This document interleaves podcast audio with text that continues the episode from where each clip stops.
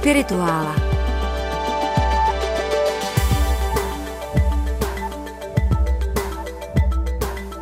Máme neděli vzkříšení. To znamená ten den nejslavnostnější z křesťanského roku, ten den evangelia té dobré zprávy u Ježíše Kristu. A tedy i my si budeme číst dnes z evangelia. A z Ale... kterého? No právě, my si dnes budeme číst z jiného evangelia, než z těch čtyř kanonických. My si budeme číst z Tomášova evangelia.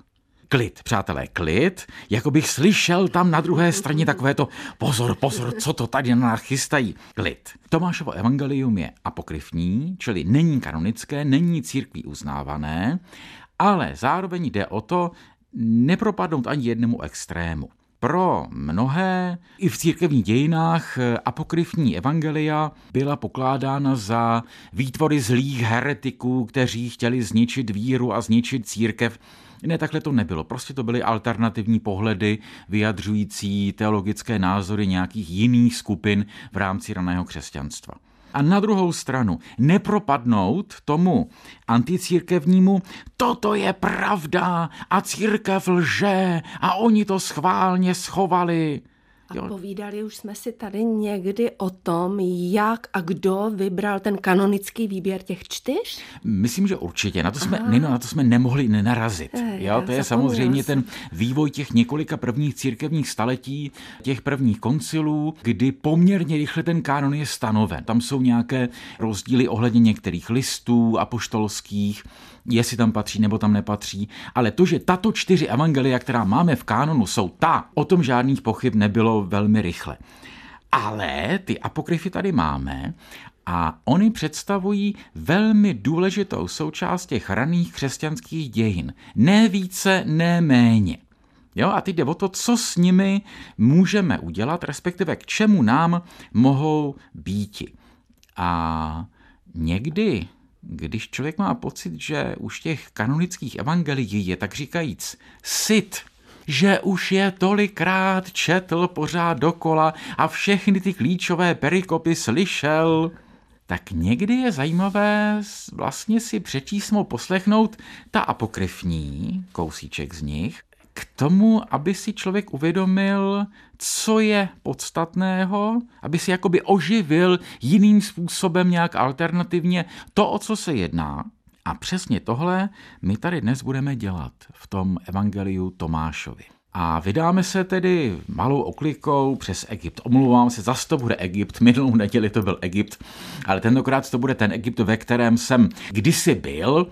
To je Horní Egypt. Já to velmi stručně. Ta Alexandrie Káhira, to, co je vlastně blíž u středozemního moře, je takzvaný Dolní Egypt kdežto Horní Egypt je tam vysoko, vysoko na Nilu, jakoby proti proudu, směrem už jakoby k Súdánu a k Etiopii, tam, co je údolí králů, a Karnak a Luxor a tyhle, ty, tyhle ty slavné faraonské komplexy, ale také slavné kláštery.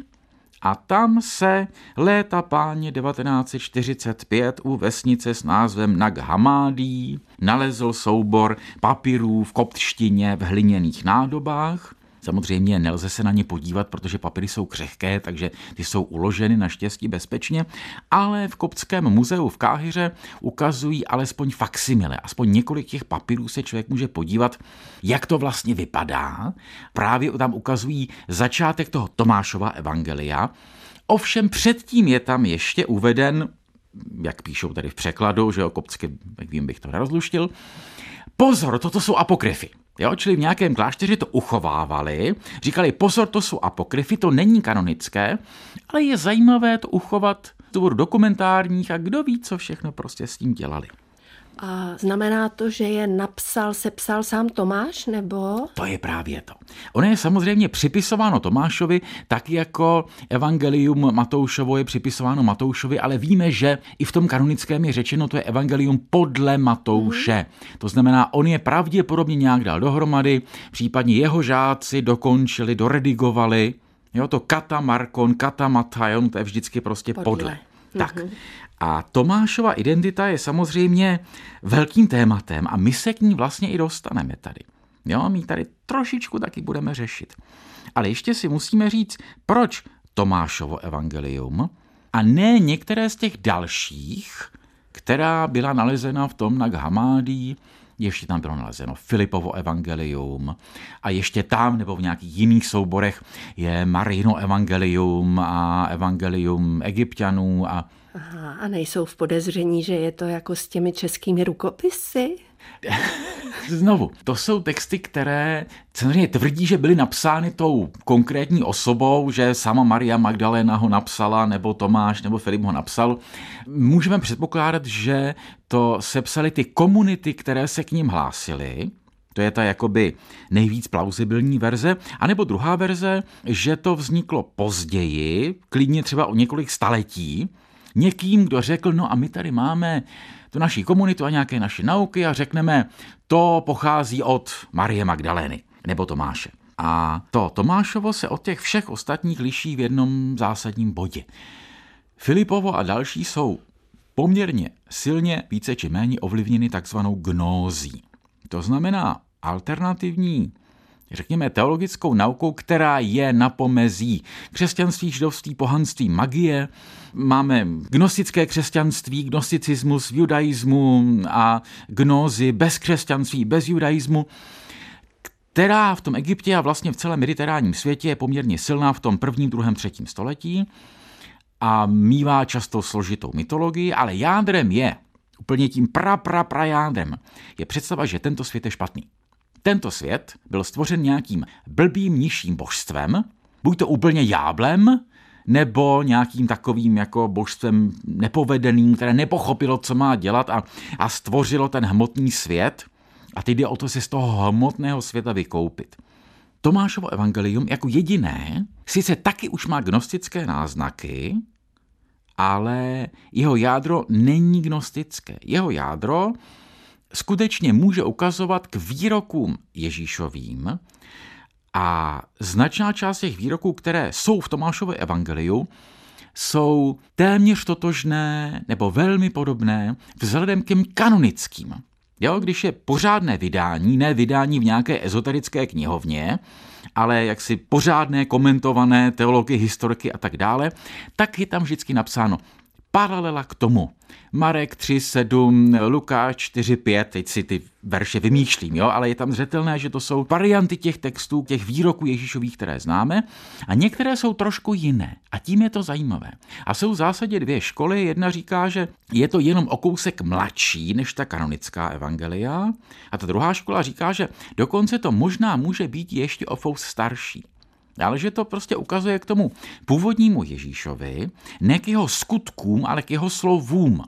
Jo, tady je podstatné, Tomášovo evangelium nevypráví Ježíšův život, neříká vůbec nic ani o narození, ani o vzkříšení, ani o paších, ani o těch zázracích, to jsou čistě jenom výroky tím řeckým slovem logia, výroky Ježíšovi, seřazené za sebou jeden za druhým a Ježíš řekl, Ježíš řekl, Ježíš řekl.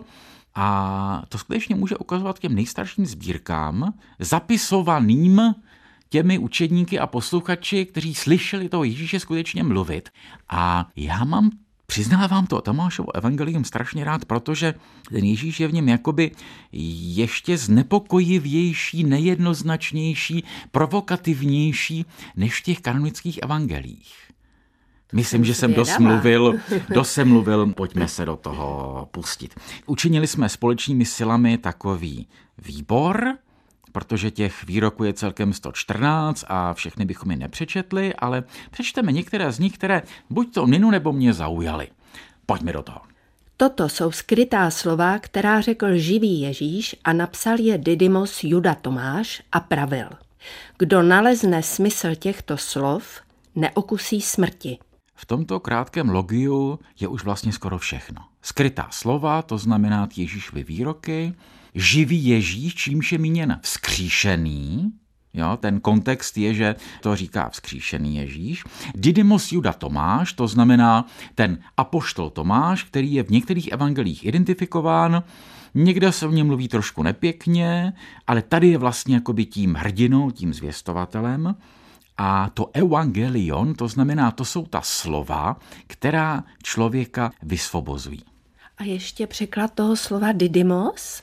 Didymos znamená dvojče, dvojenec. No, ale nemyslí se tím jako skutečného. Myslí?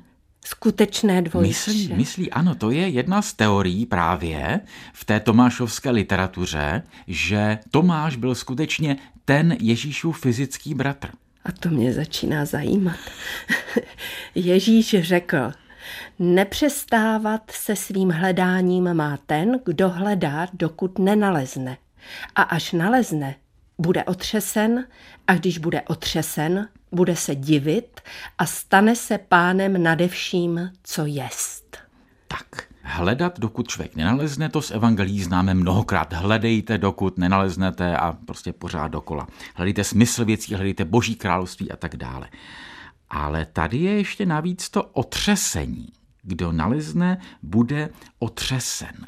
A to nádherně poukazuje k tomu, že Ježíšova slova mají být otřásající. A jak je slyšíme ty 2000 let, tak už námi hrozně málo otřásají, protože je prostě strašně známe. Ale smysl je v tom, abychom jako rozuměli tomu, jak Ježíš působil na posluchače. Byly to nové věci, jo? to nové přikázání vám dávám. My jsme to přikázání takzvané nové slyšeli už prostě tolikrát. Ono to má otřást. A tam se nabízí pochopitelně ještě několik různých kulturních paralel k těm otřásajícím výrokům. Když někdy mluvíme o východní kultuře, teď míněno úplně východní, východní, to znamená buddhistické, o zenu, Mluví se o tom, že koán, takový ten paradoxní výrok, má člověka přivést k takovému přemýšlení, až mu cvakne v hlavě a ne, že se zblázní, ale naopak nalezne nějaký smysl. Má takové to, aha, prozře. Prozře. Ja? A ta Ježíšova slova vlastně mají být takové koány, které člověkem otřesou a on prozře. Ježíš řekl, když ti, co vás vedou, vám řeknou, pohleďte, království je v nebi, tak tam budou ptáci nebeští před vámi. Když vám řeknou, je v moři, předejdou vás ryby. Uvnitř ve vás je království a vně vás. Když poznáte sebe, budete poznáni a uvědomíte si, že jste dětmi živého Boha. Jestliže však sami sebe nepoznáte, pak přebýváte v bídě a jste bídou. Mm-hmm, je ten motiv poznání. Tady musíme samozřejmě zase zpátky trošku do řečtiny. Gnoze, když jsme mluvili o gnózi, samo slovo gnosis je poznání a zároveň ne každé mluvení o tom, že člověk má poznat sebe sama, je gnostické. Víme přece, že v Delfách byl ten slavný nápis Gnot chyse auton, poznej sebe sama a že Sokrates jádrem toho všeho, co Sokrates říká žákům, je poznej sebe sama. A dokonce, když byl starý zákon hebrejský přeložen do řečtiny, tak tam v písni písní jeden verš byl přeložen, jestliže se sama neznáš, říká ženich té nevěstě, budeš muset kráčet pěšky za vozy faraonovými. To znamená, jestli nepochopíš, kdo jsi, co je tvoje podstata, Jo, tak máš smůlu prostě, jako tvůj život je úplně celý k ničemu. Jinými slovy, jakoby, eh, když se chceš poznat, tak musíš dojít k tomu, že tam někde na dně tebe hovoří Bůh, nebo tam je Bůh, nebo tak. jsi prostoupen Bohem. Tak, tak, tak, přesně Aha. tak. Ježíš řekl svým učedníkům, srovnejte mne s někým a povězte mi, komu se podobám. Šimon Petr mu řekl, podobáš se spravedlivému andělovi. Matouš mu řekl, podobáš se moudrému filozofovi. Tomáš mu řekl, mistře, má ústa nemohou vyjádřit, komu se podobáš. Ježíš řekl, nejsem tvůj mistr, neboť ty si pil z tryskajícího pramene, který jsem já sám odměřil a opojil ses. A vzal ho poodešel a řekl mu tři slova. Když Tomáš přišel ke svým společníkům, ptali se ho, co ti Ježíš řekl. Tomáš jim odpověděl.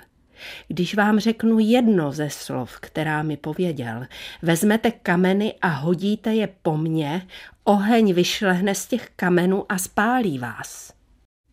to je samozřejmě náročné, komplikované logion. Začátek se vlastně podobá té pasáži z kanonických evangelií o tom, jak se Ježíš ptá, za koho mě pokládáte, kdo já jsem, a říkají, ty jsi Eliáš, Petr řekne, ty jsi Mesiáš, syn Boha živého. Jednak se použije to slovo filozof, které v kanonických evangelích nemáme. Hmm. A Ježíš neříká, že není filozof, ale to není ještě ono, jo? to jako není jenom nějaký filozof. A pak je tady podstatné, že ten vyvolený učedník, který to řekne správně, je Tomáš. A tady jsme právě u té jeho tajemné identity, kdy v Janově evangeliu se mluví o milovaném učedníku a my to úplně automaticky bereme, že to je ten sám Jan, ten jaksi autor toho evangelia, totožný s těmi dalšími Jany. Ale zdá se, že existovala tedy v raném křesťanství komunita těch Tomášovců, kteří říkali, no ale ne, ten milovaný učedník to je Tomáš. A tomu Ježíš řekl to nej, jaksi nejniternější, nejhlubší, nejmystičtější. Hmm. A já bych potřebovala hlavně vysvětlit ten závěr, že když jim řekne jedno slovo, tak vezmou kameny, hodí ho po něm a ty kameny je spálí. Ano, některá slova jsou pohoršlivá. Respektive některá slova mohou různé lidi pohoršit. A teď slova nemyslím na pohoršit, teď nemíním nějaké vulgarizmy, ale naopak to, čemu sám Ježíš v kanonických evangelích říká skléros ho logos, tvrdé slovo. Jo, někdy prostě Ježíš říká tvrdé věci. Nepříjemné věci, pohoršlivé a i v evangelích kanonických je to tak, že občas mluví ke všem zástupům, občas k celým těm 12 apoštolům, občas jich vezme jenom jakoby několik stranů a něco jim řekne ještě zvláštního, přátelé. Ještě vám povím něco, nedávejte to dál. Ach.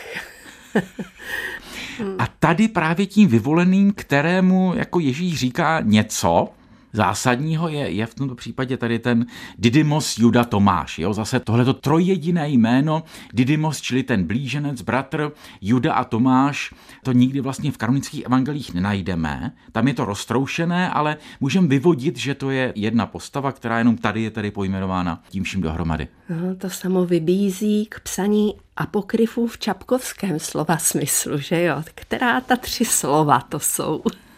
Řekl bych, vyhlásíme nějakou soutěž, ale nevyhlásíme rozhodně, nebudeme vyhodnocovat. Ale ať si každý píše. Proč ne? Pokud nebude tvrdit, že to je kanonické, o to jde. Jo? O to jde, abychom neříkali, aby se někdo nemyslel, že napíše něco lepšího, než je kanonické evangelium. Nenapíše. Ježíš řekl, stál jsem uprostřed světa a zjevil jsem se jim v těle a našel jsem všechny opilé. Nenašel jsem mezi nimi jediného žíznivého a moje duše pocítila bolest nad lidskými syny, že jsou slepí ve svém srdci a nevidí, že přišli na svět prázdní a hledají zase, jak by prázdní vyšli ze světa. Ale teď jsou opilí. Až se třesou své víno, budou činit pokání. To je logion o opilosti, mohli bychom říct si. Opilosti samozřejmě ne té fyzické, je, je taksi symbolicky, mluví se, ale o čem se to mluví? Hmm. Protože v Novém zákoně se někdy mluví o té symbolické opilosti, o střízlivé opilosti, opilosti duchem svatým a podobně. Člověk je tak jako plný toho poznání a toho duchovního, že se jakoby jeví opilý, v nějakém smyslu. A tady je to velmi ambivalentně, jo? jako je-li to vlastně dobré nebo špatné. Současně je tam ten motiv Ježíšovy nepoznatelnosti. Jo, to, že lidé Ježíše slyšeli, Ježíše viděli, ale ne mnozí pochopili, kdo to je. A je tam vlastně akcent na to tělesné, protože čirá gnóze tvrdila, že Ježíš se nevtělil, že to nebylo skutečné tělo, že to bylo jen takové prostě strašidlo, jo? takový prostě duch, který jenom se tváří, že je člověkem, ale vlastně reálným člověkem není. A tady církev, církve všechny jednoznačně říkají, ne, Ježíš je skutečný člověk, sakum prásk. Takže tady to není gnostické, tak říká, stal jsem se člověkem, ale stejně jste tomu úplně nerozuměli. A ještě k té opilosti zpátky naposledy. Tam nás potom napadá také, jak se to ježíšovské opití se vínem duchovním nějak podobá tomu dionýskému jo, které taky může být fyzické opití a zároveň to může být nějaká extáze duchovní. Jeho učedníci řekli, kdy se nám ukážeš a kdy tě uvidíme. Ježíš řekl, až se svléknete bez studu a vezmete své šaty a položíte si je pod nohy jako úplně malé děti a stoupnete si na ně. Pak uvidíte si na živého a nebudete se bát. Tady s dovolením budu mít komentář já. Já jsem si všimla nejdříve u svých tří dětí a teď u svých čtyř vnoučat, že všechny, nevím, jestli to mají i ostatní rodiny, ale všechna ta dětská mají období, kdy milují se svlékat, i když je zima v bytě a zkrátka běhat po bytě nahatý tak tady bych řekla, že je to úplně odpozorováno ze života. Skutečně být jako děti znamená svlíknout se jako děti bez studu. Když dovolíš na tvoji historku, budu replikovat historku z vaší domácnosti. Jednou, je to hrozně dávno, tvoje děti byly velmi malé a myslím, že to byl Silvestr. Já jsem byl vás na Silvestra a přesně děti dostali tenhle záchvat, začali tam tancovat. A tu někdo z dospělých vzal to nejstarší dítě a něco mu šeptal do ucha. A to dítě se zardělo a obléklo se. Čili ten někdo dospělý usoudil, ty už nejsi tak malý, ty už si tohleto nemůžeš dovolit. Aha. to už si nepamatuju, ale toho Silvestra s tím tancem toho ano, ale tuto chvíli, aha. Jo, tam se přesně zachoval ten dotyčný jistě zodpovědně, že prostě to už je přece jen trošku velké dítě, to mm. už by se nemělo svlékat, mm. ale jo, to je mm. přesně tenhle ten motiv. Ježíš řekl, staňte se neulpívajícími, buďte kolem jdoucími. Tak, to jsou dva překlady téhož kratičkého verše.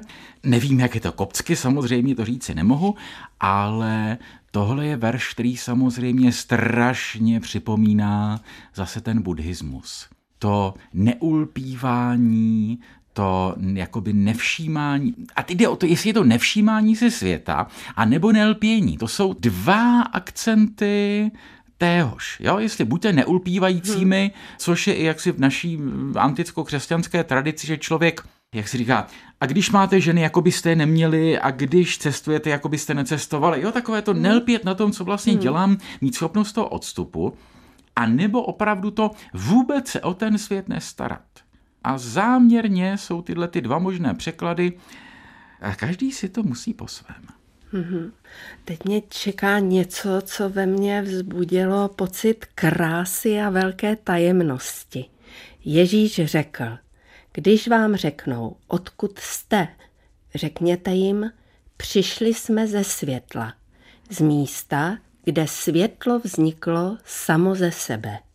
Vyvstalo a zjevilo se v jejich obraze. Když vám řeknou, kdo jste vy, tak řekněte, jsme jeho synové, vyvolení živého Otce. Když se vás budou ptát, co je ve vás znamením vašeho Otce, tak jim řekněte, že je to pohyb a klid. To je krása sama.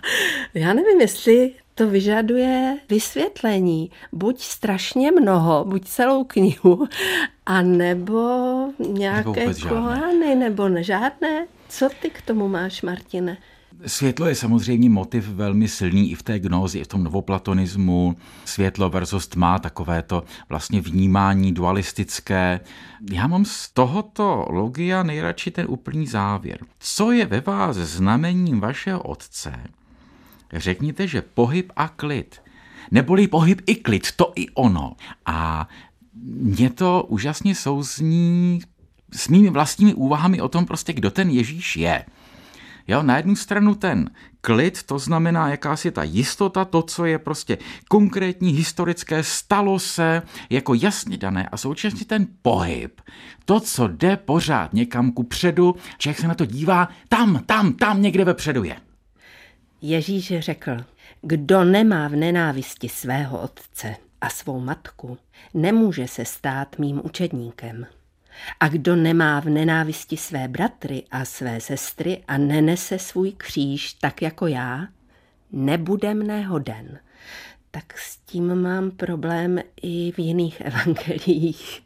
Jsou to silná slova. Ano, skleroz hologos, tvrdé slovo, ale prostě Ježíš není žádný měkký, sladký, růžový Ježíš. Jo? Měkký, sladký, růžový Ježíš je výtvor pozdější tradice. Původní Ježíš je prostě tvrdý a nepříjemný. My máme takový cyklus, který se jmenuje Nekostel s různými jinými eh, kazateli a tam mám letos cyklus, který se nazývá Kázání proti křesťanským hodnotám. Záměrně, pro lehce provokativně. Jo, ne proti skutečným, ale proti těm, o kterých všichni říkají, že to křesťanské hodnoty jsou, ale když se podíváme do Evangelia, zjistíme, že to není pravda. A první kázání v tom cyklu se měl o rodině. Jsou tři tisíce kázání každý rok všude o rodině, jak je rodina důležitá. Ježíš, když mluví o rodině, říká o ní jen to nejhorší. Ale to není, že tu rodinu chce zrušit. On říká, to není nejvyšší hodnota. Člověk sám, individuální, je povolán. Ne jeho rodina, ne jeho rod. Jo, to je prostě biologismus, to je takové to pohanské v tom blbém smyslu, že člověk sám nemá smysl, smysl má jenom to, že je řetězem něčeho součást nějaké struktury. Ježíš říká ne, nejde o tvoji rodinu, jde o tebe.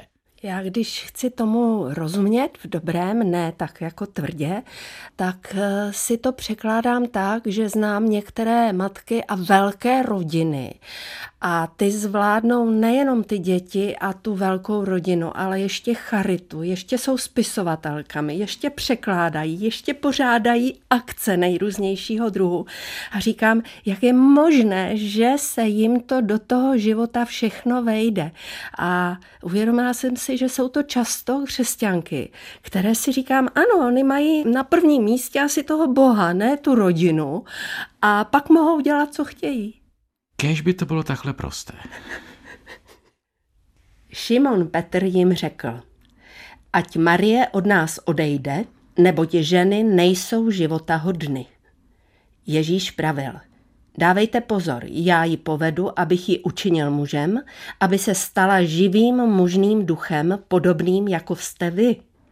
Každá žena, která se učiní mužem, vejde do království nebe. Marií je samozřejmě míněná Marie Magdaléna, která vystupuje často v těch apokryfních evangelích a učedníci na ní často zahlížejí. Říkají, ona se nám nepatří tady, to je nějaká ženská a ten Ježíš má k nějaké podezřelé sympatie a tohleto. No a Ježíš jim na to říká to, co potom Pavel později v Kristu ani muž, ani žena, ani svobodný, ani otrok, ani řek, ani žid, prostě to je překonání všech rozdílů, to je lidství, které stojí úplně nade vším, tedy i nad tím, čemu říkáme gender.